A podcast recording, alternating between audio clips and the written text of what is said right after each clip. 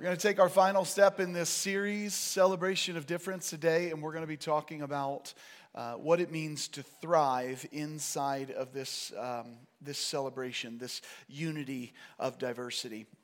Galatians chapter 5, verses 13 through 22 says this For you were called to freedom, brethren, only do not turn your freedom into an opportunity for the flesh, but through love serve one another. For the whole law is fulfilled in one word in the statement, You shall love your neighbor as yourself. But if you bite and devour one another, take care that you are not consumed by one another. But I say, Walk by the Spirit, and you will not carry out the desire of the flesh. For the flesh sets its desire against the Spirit, and the Spirit against the flesh, for these are in opposition to one another, so that you may not do the things that you please. But if you are led by the Spirit, you are not under the law. Now, the deeds of the flesh are evident, which are immorality, impurity, sensuality, idolatry, sorcery, enmities, strife, jealousy, outbursts of anger, disputes, dissensions, factions, envying, drunkenness, carousing, and things like these, of which I forewarn you, just as I have forewarned you, that those who practice such things will not inherit the kingdom of God. But the fruit of the Spirit is love, joy, peace, patience kindness, goodness, faithfulness, gentleness, self control. Against such things, there is no law. Throughout the uh, letter to the Galatians, the Apostle Paul um, is contending for a life lived by the Spirit. Uh, and that against, uh, over and against, a life lived in self justification. So we tend to, we tend to get uh, Paul's metaphors mixed up. We tend to get them confused.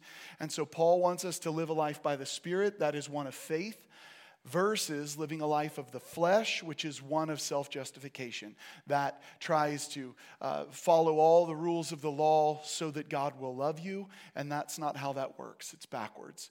It's in light of his love that we would want to obey him, right? And so uh, Paul sets this stage for a life lived by the Spirit versus self justification. And he calls the church to love one another as they love themselves. And this is a really interesting issue for a 21st century mind. And the reason why is because we are taught at every turn that the first thing that you have to do is learn to love yourself. But you know what the Bible already knows? What this culture does not teach us, which we are lied to about, you love you mighty fine. You want to know why you love you? The fact that you take care of you means you love you. The fact that you're even worried about loving yourself before loving others means you actually love you way too much. Now, listen, I'm not going to talk about this with regard to somebody who's been abused in their life or somebody who's been uh, hurt in many ways because in that there is some recovery, there is some healing that needs to be done. But the Bible presupposes a very important idea. You and I love ourselves mighty fine, right? This is why, again, Paul would say and Jesus would say, you are to love others as you love yourself. They, they also receive a warning, though. Paul gives us this warning and he says, don't consume one another with your fighting. How many of you know that that happens? When we constantly bicker and backbite and fight each other, the only thing that's really going to happen is we're going to consume one another. We're going to chew each other up. And this is not healthy for the church. Paul is not only advocating uh, the preservation of unity, but he also provides uh, the tools and the concepts necessary for the task at hand. And the tools that he has given us so far, the tools that Jesus has given us so far, the tools that the Bible repeatedly gives us is grace, love, and new life, right? Grace, love, and the concept of new life. With Paul's help, though, we have, uh, we have also begun to discover what it looks like to preserve unity and celebrate the difference among us. To preserve God's world changing social experiment, what was that? The church, right? We've learned how to do this. We've learned how to bring unlikes and difference to the same table to share life with this new kind of family. We've also recognized that when we do this, when we operate in love, grace, and new life, when we do those things, we actually show the world what love, justice, peace, reconciliation, and life together are designed by God to be. The world needs an example, church. And sadly, I think that they're finding that example anywhere but the church in today's world. Today, we take a look at one last question, and that question is what does it take to thrive in this? Not just survive. How many of you feel like that's what your life is marked by? Just survival, right? How many of you would like it to become thriving? Yes. Same for your Christian life, I'm sure, right? And so we want to move beyond surviving into thriving. And so we need to know how to do that. And God's answer to this question is simple. We thrive as a celebration of difference, difference when we walk according to the Spirit, submitting to His work inside of our lives. We thrive because of the Holy Spirit. Did you know that? We thrive because of the Holy Spirit. Now, that sounds simple but it's not, right? And it's not simple because we've made a mess of our understanding of the Holy Spirit. We have confused everything that he does, everything that he's supposed to be about in our lives, and we've made it a muddled mess. We've done with the Holy Spirit the same thing we've done with love and the same thing we've done with faith. We've misdefined it and we've mystified it, right? Love is this ooey gooey thing. Now, love is really tangible. It's patient, it's kind, doesn't envy, doesn't boast, right? Faith. Faith is the uh, choice to believe in something you know is not true. Nope. Faith is the substance of things hoped for and the evidence of things not seen. And the Holy Spirit is there to make you get goosebumps. No, that's actually not what he's here for. He's here for something far bigger than that. Does that mean you won't get goosebumps when he does something? You might, that's fine, but that's not his, his primary goal. Today, I hope that you'll walk away with a, um, a bigger truth when it comes to God's Spirit. This is, this is what I hope you'll know that He is far more approachable and far more attainable than previously thought. So, what has the Holy Spirit come to do? We're going to take a trip through the scriptures real quick, and we're going to look at what the Spirit of God has come to do, okay? And then we're going to break apart a couple of notions that have been fed to us that are just not true. And guess what? The ones that are not true are the actual ones that divide the church.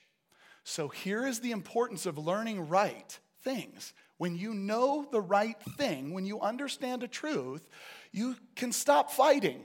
You can, doesn't mean you will, but you can stop fighting because you can look to a passage of Scripture that says, This is what the Spirit of God does.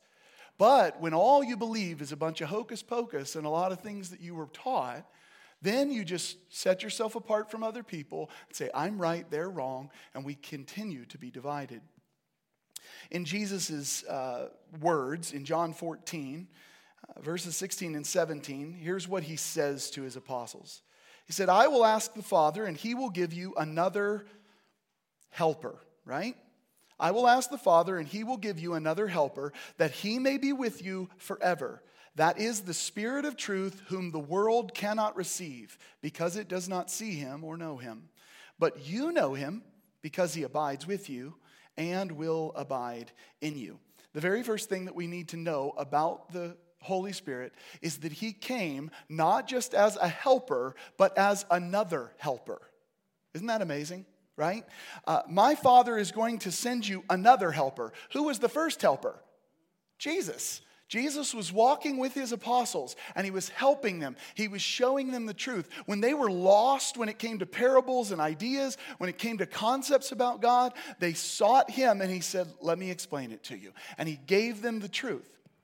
He was their helper. The other helper is going to be the Holy Spirit. And what this implies is that he is going to do the same things that Jesus did. He's going to walk with us. He's going to teach us. He's going to explain things to us. He's going to help us. Quite literally, a helper, right? So he is a helper. That's the, that's the Holy Spirit. The second thing, he's going to abide in us, not merely with us okay? He's to abide in us, not merely with us. I love that last line, verse 17. But you know him because he abides with you and will be in you. This spirit that the world did not know, they didn't know because they didn't recognize Jesus. Jesus was the one with them, right? And they didn't recognize the Spirit's movement in that moment. But the beauty is that once Jesus goes away, the Spirit, the helper, the new helper, is going to come and he's going to abide in his people. So, the answer to the question, what has the Holy Spirit come to do, is that the Holy Spirit has come to continue the help that Jesus began, leading us into truth and righteousness and all those things. And He is never going to leave us because He's in us. That's what the Bible says, just that simple, right?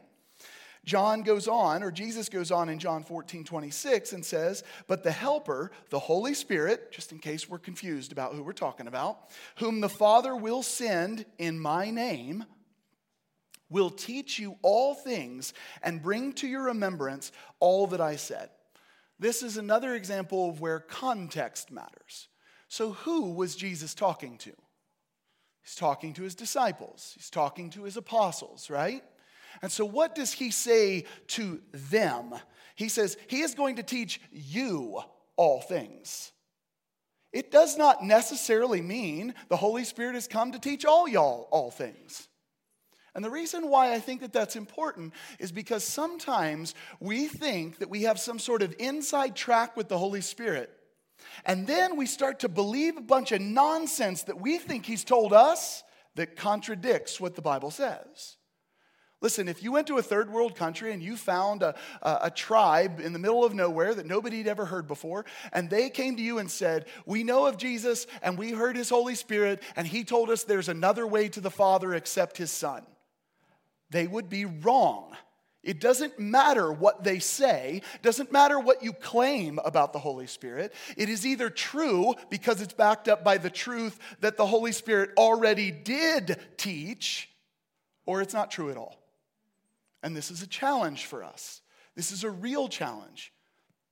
We're going to get into something here in a second where we, where we think that the Spirit of God is just going to give us everything we need to say in every moment that we have, which is just a misunderstanding of God's Word. What I want you guys to know is that the Spirit of God was there to teach these disciples and apostles all things and to bring to remembrance everything Jesus said. And you know what we see in the recordings of the gospel and the epistles? We see these words. We see words like, and as Jesus said. Why? Because the Spirit of God brought to remembrance all that Jesus taught them. And guess how we know what Jesus taught? Because that same Spirit inspired the Word of God. And He gave us these truths so that we might walk in them. So He's a teacher, He's a reminder, He's a helper.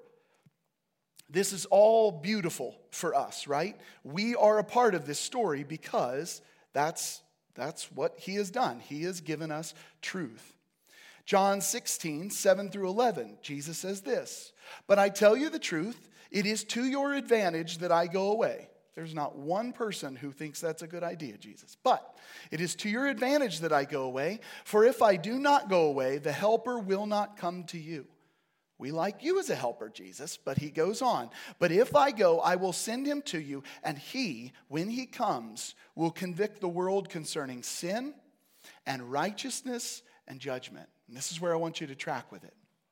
It's amazing because it says he's going to convict the world, but I want you to follow who is being talked to in these next lines.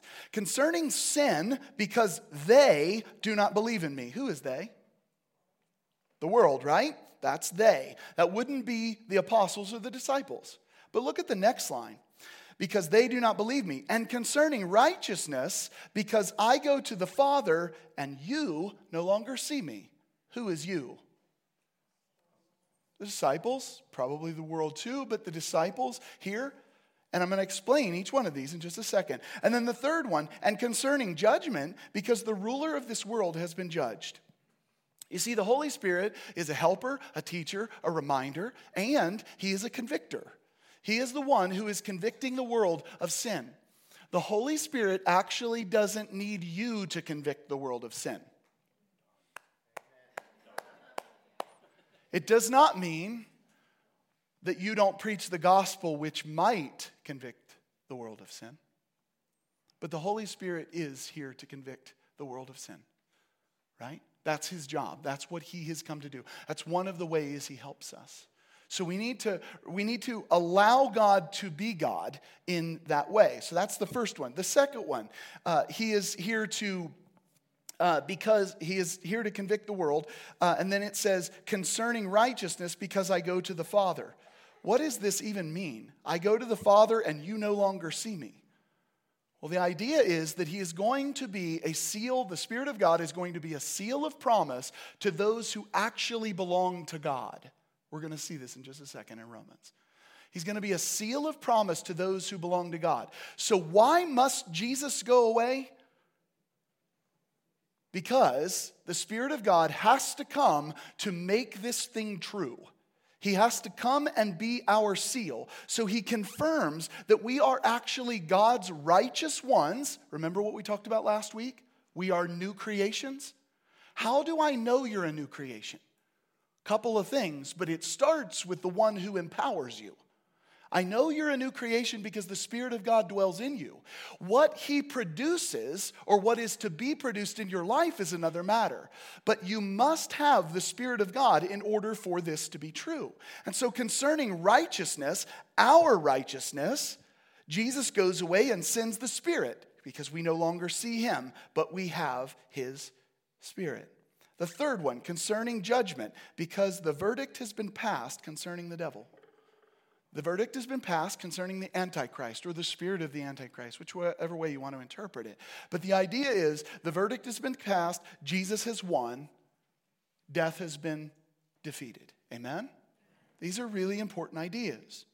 John 16, verses 13 through 15. We're going to keep pushing with the Spirit of God. But when He, the Spirit of truth, by the way, this is just a synonym for the Spirit of God. Why is He the Spirit of truth? Who is Jesus? The way, the truth and the life, right? Well, the Spirit of the truth, the Spirit of truth comes, and He will guide you into all truth. For He will not speak on His own initiative, but whatever He hears, He will speak, and He will disclose to you what is to come. He will glorify me, that is Jesus speaking, and He will take of mine and will disclose it to you. He will call to remembrance all that I've taught you. All things that the Father has are mine. Therefore, I said that he takes of mine and will disclose it to you. So, who is the Spirit of God now? He's a helper. He's a teacher. He's a reminder. He's the Spirit of truth. He is giving us everything that is true. And every time, church, we open our Bibles, we are reading what that Spirit inspired to these different authors. However, you understand inspiration is, is actually largely irrelevant. What I do want you to know is that the Spirit of God has breathed out these words. All scripture is God breathed. And He has breathed out these scriptures for what? For our help, for our teaching, for our, uh, you know, for our guidance in truth in every way, okay?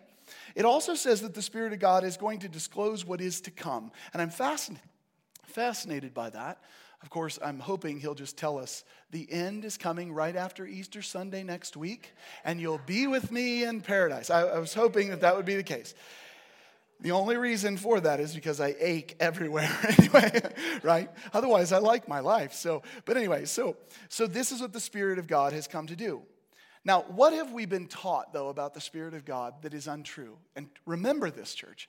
This is where the points of division happen. What is this series about?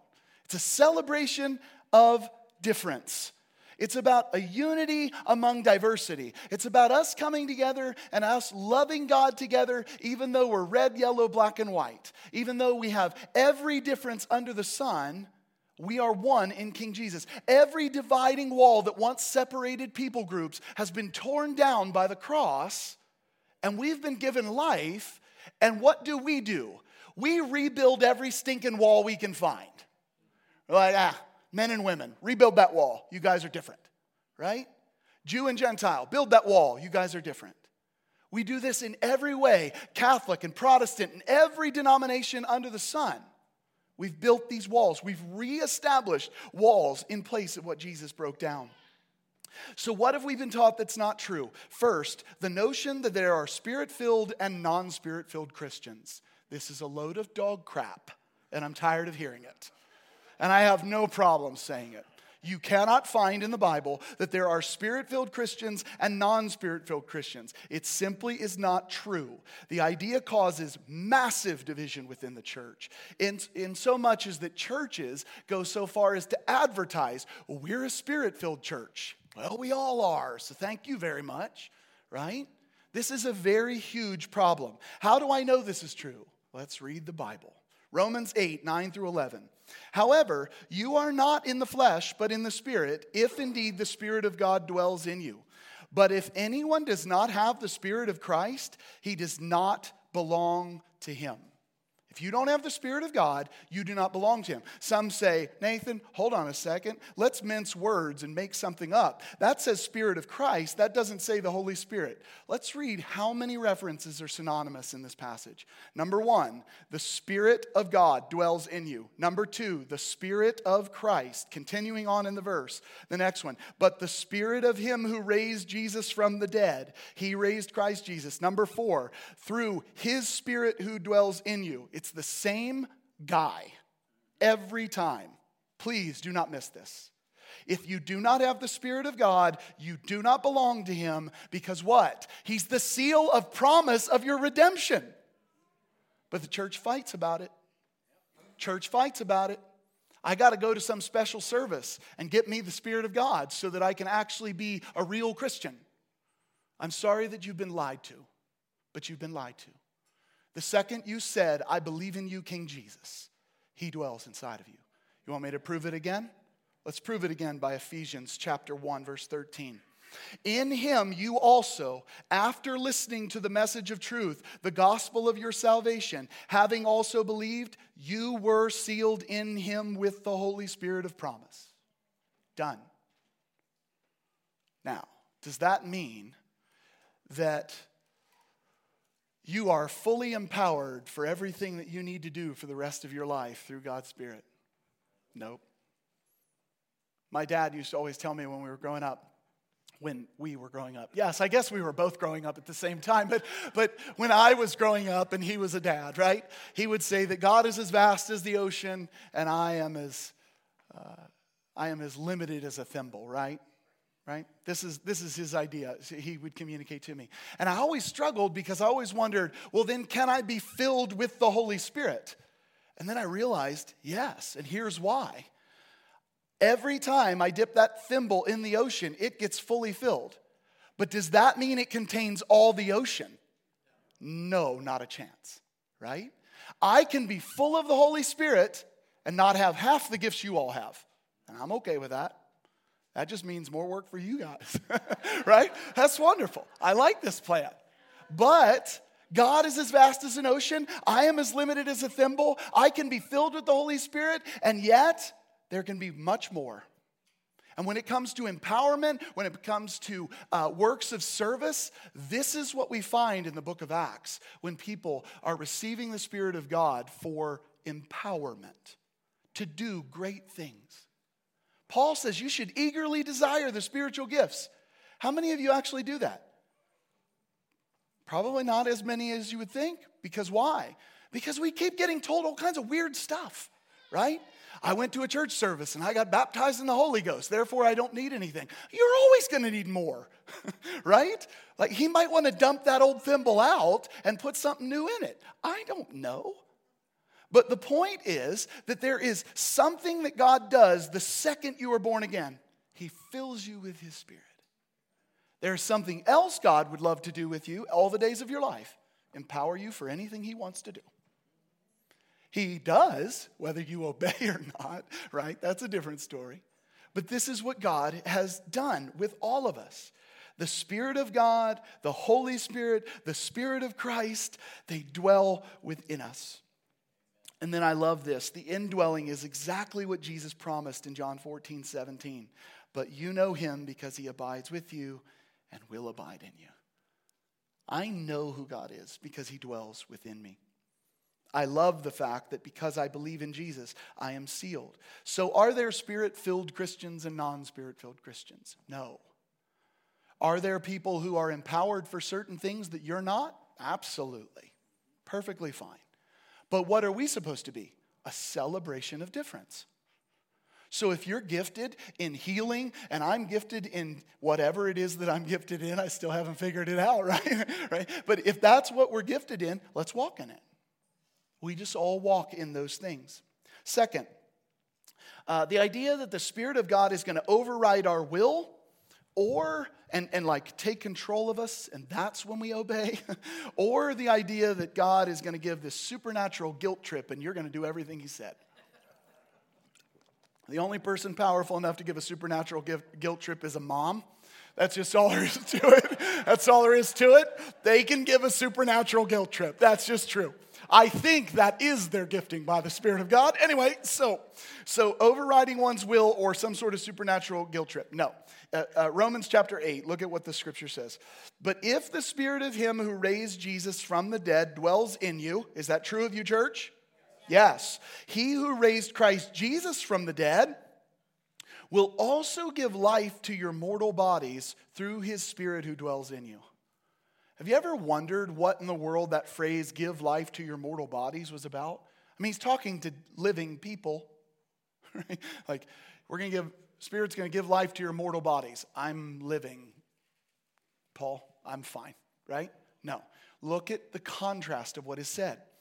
But if the Spirit of Him who raised Jesus from the dead dwells in you, then there's something different that's going on here. You are no longer what Jesus said before, fighting spirit versus flesh and not able to do what God has called you to do. Right?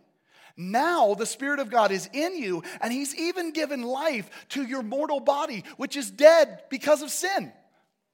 But He actually empowers every part of you, not just your mind to think good things, not just your heart to want good things, but He empowers your flesh to do good things. Did you know that? Which is why the scripture tells us that we are to be holy as he is holy. We're not called to something we can't do, we're called to something he's empowered us to do. So he gives life to our mortal body. And what happens when that life is animated is that we produce the fruit of the Spirit, right? With every seed that we sow inside of our life, guess what's produced? That good fruit that God talks about. The third idea is that we always have or will always be given the correct things to say.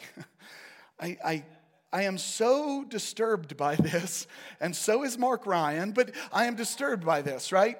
Mark 13, 11. I'm going to read you two passages, and then I'm going to tell you what Christians have done with these two passages. When they arrest you and hand you over, do not worry beforehand about what you are to say, but say whatever is given to you in that hour for it is not you who speak, but it is the Holy Spirit. Now, Jesus was talking to some people here, by the way. So descriptive, not prescriptive. Next one, Luke 12, 11, and 12. When they bring you before the synagogues and the rulers and the authorities, do not worry about how or what you are to speak in your defense or what you are to say, for the Holy Spirit will teach you in that very hour what you ought to say. You know what Christians have done with this? Pastors, they get up off their seat, they walk up, and here's the words they use I've slaved all week over the Word of God, but Jesus just changed the message on me. And I'm going to preach on something else. You know what that's code for? I did nothing this week.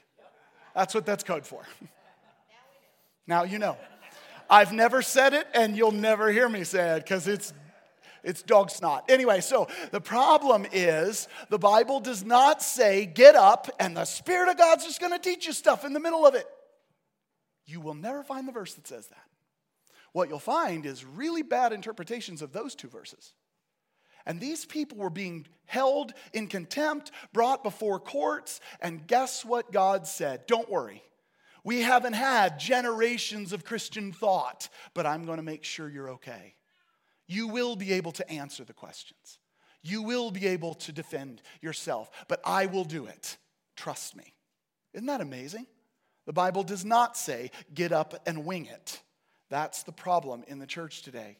So, what does this have to do with being a celebration of difference? The very Holy Spirit who dwells within us is the one whose fruit makes all this unity and this preservation of unity possible the Spirit of God dwelling in us with right understanding makes unity possible. But with these weird things, we continue to stay divided. And we have the charismatics over here and the cessationists over here and everybody in between that doesn't actually understand where we are because there's too many dumb teachings out there. And so, what we have to do is get back to the truth about what God is saying. We've got to humble ourselves and look at the words on the page and then trust what is true. The Spirit of God is our helper, our teacher, our reminder. He is going to lead us into all truth. He does so through the word that He inspired. And while He's doing that, He is also showing the world at large that we are His, God's righteous ones set apart. That's what the Holy Spirit came to do. That's what the Holy Spirit was helping when Jesus said He was going to help. So let's take a look at Galatians 5 13 through 23. And I want to turn this very practical for you. Verse 13 says, For you are called to freedom, brethren. Only do not turn your freedom into an opportunity for the flesh, but through love serve one another. Unless they think differently than you, and then cast them out. No. For the whole law is fulfilled in one word in the statement, You shall love your neighbor as yourself. That's an interesting deviation that Paul provides versus what Jesus said, which is love the Lord your God with all your heart, mind, soul, and strength, and love your neighbor as yourself. And the law hangs on those two. But Paul says the whole law is fulfilled in one word you shall love your neighbor as yourself. But if you bite and devour one another, take care that you are not consumed by one another, because that's the result. But I say, walk by the Spirit and if you will not carry out the desire of the flesh, and, and you will not, if you walk by the Spirit, you will not carry out the desire of the flesh. For the flesh sets its desire against the Spirit, and the Spirit against the flesh, for these are in opposition to one another, so that you may not do the things that you please. But what did Jesus come to do through the Holy Spirit? Give life to your mortal body. You're no longer stuck. But if you are led by the Spirit, you're not under the law. And then look at this. Now, the deeds of the flesh are evident, which are immorality, impurity, sensuality, idolatry, sorcery, enmity, strife, jealousy, all of this, right? You see it all there. It really hits home in our series when we start getting into outbursts of anger, disputes, dissensions, factions, envying, drunkenness, carousing, and things like these, of which I forewarn you, just as I have forewarned you that those who practice such things will not inherit the kingdom of God. But the fruit of the Spirit is this love, joy, peace, patience, kindness, goodness, faithfulness, gentleness, self control. Against such things there is no law. First thing that we have to recognize is that Paul mixes metaphors like a madman, okay? He talks about walking by the flesh and walking by the Spirit. He talks about sowing seed, right, and producing fruit and he mixes all of these up into a point where I think we've missed the idea of what is going on here. Here is what I believe is truly happening, and I would love to have more discussions on this, but here's what I believe is happening. I believe Paul has established two kinds of fruit. I believe he has established the fruit of the flesh, he calls it the deeds of the flesh, but then he calls it the fruit of the Spirit. The reason why I believe that these are two byproducts is because these are the results of two choices walk by the flesh or walk by the Spirit. Do you see what I'm getting at? I believe Paul mixes those metaphors, and that leads to us being a little bit confused. But when we jump down to see how Paul writes, we can understand it better. So, walking by the Spirit is actually the same concept, or would be the same concept, as planting seed. And then uh, producing fruit is what the result of that planting is. So, walking according to the flesh is again the same concept. Now, uh, you might look at that and say, Nathan, I, I think you're the one mixing the metaphors. But here's why I think that this is true. Number one, he does tell us that if we are to practice the deeds of the flesh, we're not going to inherit the kingdom of God. And a good tree doesn't produce bad fruit, right? So this is an evident thing of a bad uh, of a bad tree, and that a good tree produces only good fruit, and that's what the fruit of the spirit results in. But here's why I think that this is really important. When we look at passages, other passages in Scripture, such as John, uh, James 1 14 and 15, here's what we read it says, But each one is tempted when he is carried away and enticed by his own lust. What is it that's carrying us away in this passage? Our own what? Lust, right? But look at what it conceives. Look at the fruit it bears and pair, compare this to what we saw in Galatians. It says, Then when lust is conceived, it gives birth to sin, and when sin is accomplished, it brings forth death. So the idea is that our lust is what drives us, that then conceives something. Our lust would definitely conceive immorality. Our lust would conceive impurity, sensuality, idolatry, sorcery, enmity, strife, jealousy. Our lust drives us to this, and James says so, right? And so we're driven to this, and we're going to produce all of this fruit in our life. And Paul says that's the sign of a bad tree, and that won't be in, in the kingdom of heaven. However, the other side is not that we walk around sowing love and joy and peace and patience. Those are fruit. These are a byproduct of something. And so, what are we sowing? We're actually sowing obedience, faith. We're walking in every way by faith. If God says you should love your neighbor as yourself, you're like, okay, I have no idea. I'm going to do that. I'm going to see what happens. And the result of those actions will, will be that they feel loved. That's what will happen because the fruit of the Spirit is love. They're going to feel those things. They're going to experience those things. Every one of us is called to plant seed in our life. The choice is are you going to sow the seed of the flesh or sow the seed of the spirit? And if we're to live as a celebration of difference, if we're to live preserving unity, we must be a people who sow seeds of faith. We must be a people who sow seeds of faith. We have to change how we operate in all of this. So, we are to be these people and we're not to be the other people. We have to understand that anytime that we produce, uh, anytime we produce the fruit of anger, disputes, or dissensions, we're actually revealing that we're not walking by faith. We're not walking by the Spirit, mixed metaphors. We're not planting the right seed, as I shared before. But when the fruit of our lives is love and joy and peace and patience, that's when we know we're doing this. So here's an interesting thing to think through.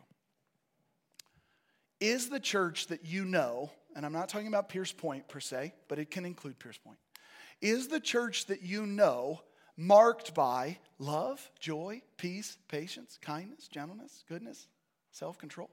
Or is the church you know marked by dissensions, envy, strife, backbiting, fighting, all of this other stuff? What would you say the world would say about the church? Do they think we're loving, gracious, self controlled people? I need you to answer the question, guys. Yes or no? No. Yes. Some yeses, some noes. What is the one criticism the world gives the church constantly? We're hypocrites. It's funny. No prompting necessary. We're hypocrites. Why would we be hypocrites? Because we claim to be a people who love and we don't. The world sees us as divided. Do you think denominations prove that we're loving and a celebration of difference and united? It doesn't prove anything. It proves the exact opposite that we're a mess. You see, the fruit that we're bearing proves where we are, and that is that the church today is not walking by the very spirit that is in, within us. And that's a shame.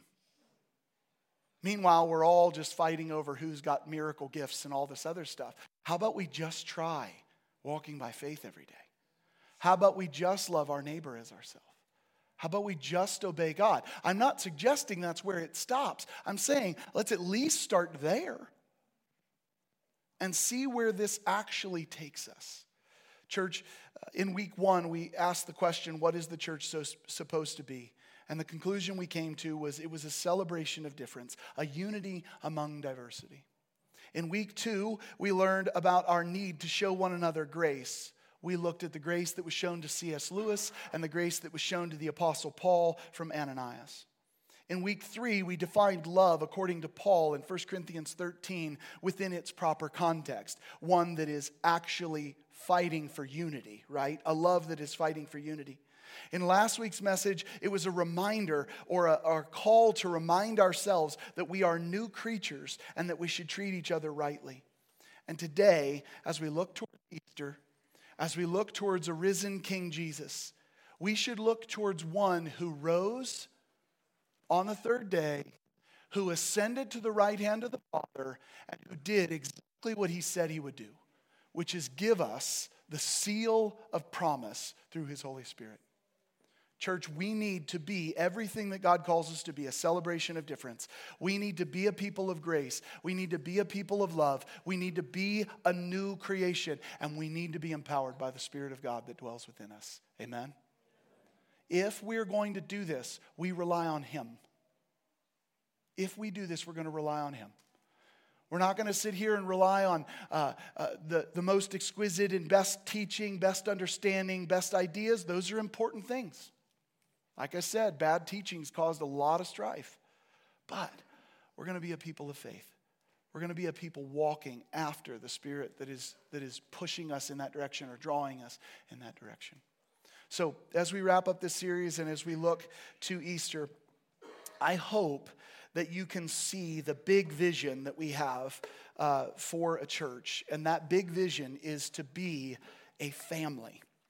We have gotten this so many times just recently uh, a funeral for Chester Redman uh, that Barney uh, facilitated, and it was it was a really awesome opportunity to minister to people that we just don't know, right? Just reach out to them and care for them and love on them and all of that. And we had a dinner, a wake afterwards, and we, we had that here and celebrated them. And many people from different small groups helped and shared with them. But one of the things that Chester's son said, which was so fascinating, was, "You guys are you guys are really a family here, aren't you?" Yeah, we are. With all its dysfunction. But yes, we are. That's we didn't say that to him. We didn't say that to him. But we are absolutely a family. But this family has so much diversity in it. And all of it is welcome and all of it is necessary as we move forward. Amen. Let's be that to the world. Let's let, let's let everybody who comes in and sees us truly say, wow, you guys really are a family. You really are what you say you are. That's what our goal is, right? That's the vision of Pierce Point Community Church. That's what we're shooting for. It's going to take a lot of work to get there, but we're going to strive for it every day of our life. Amen.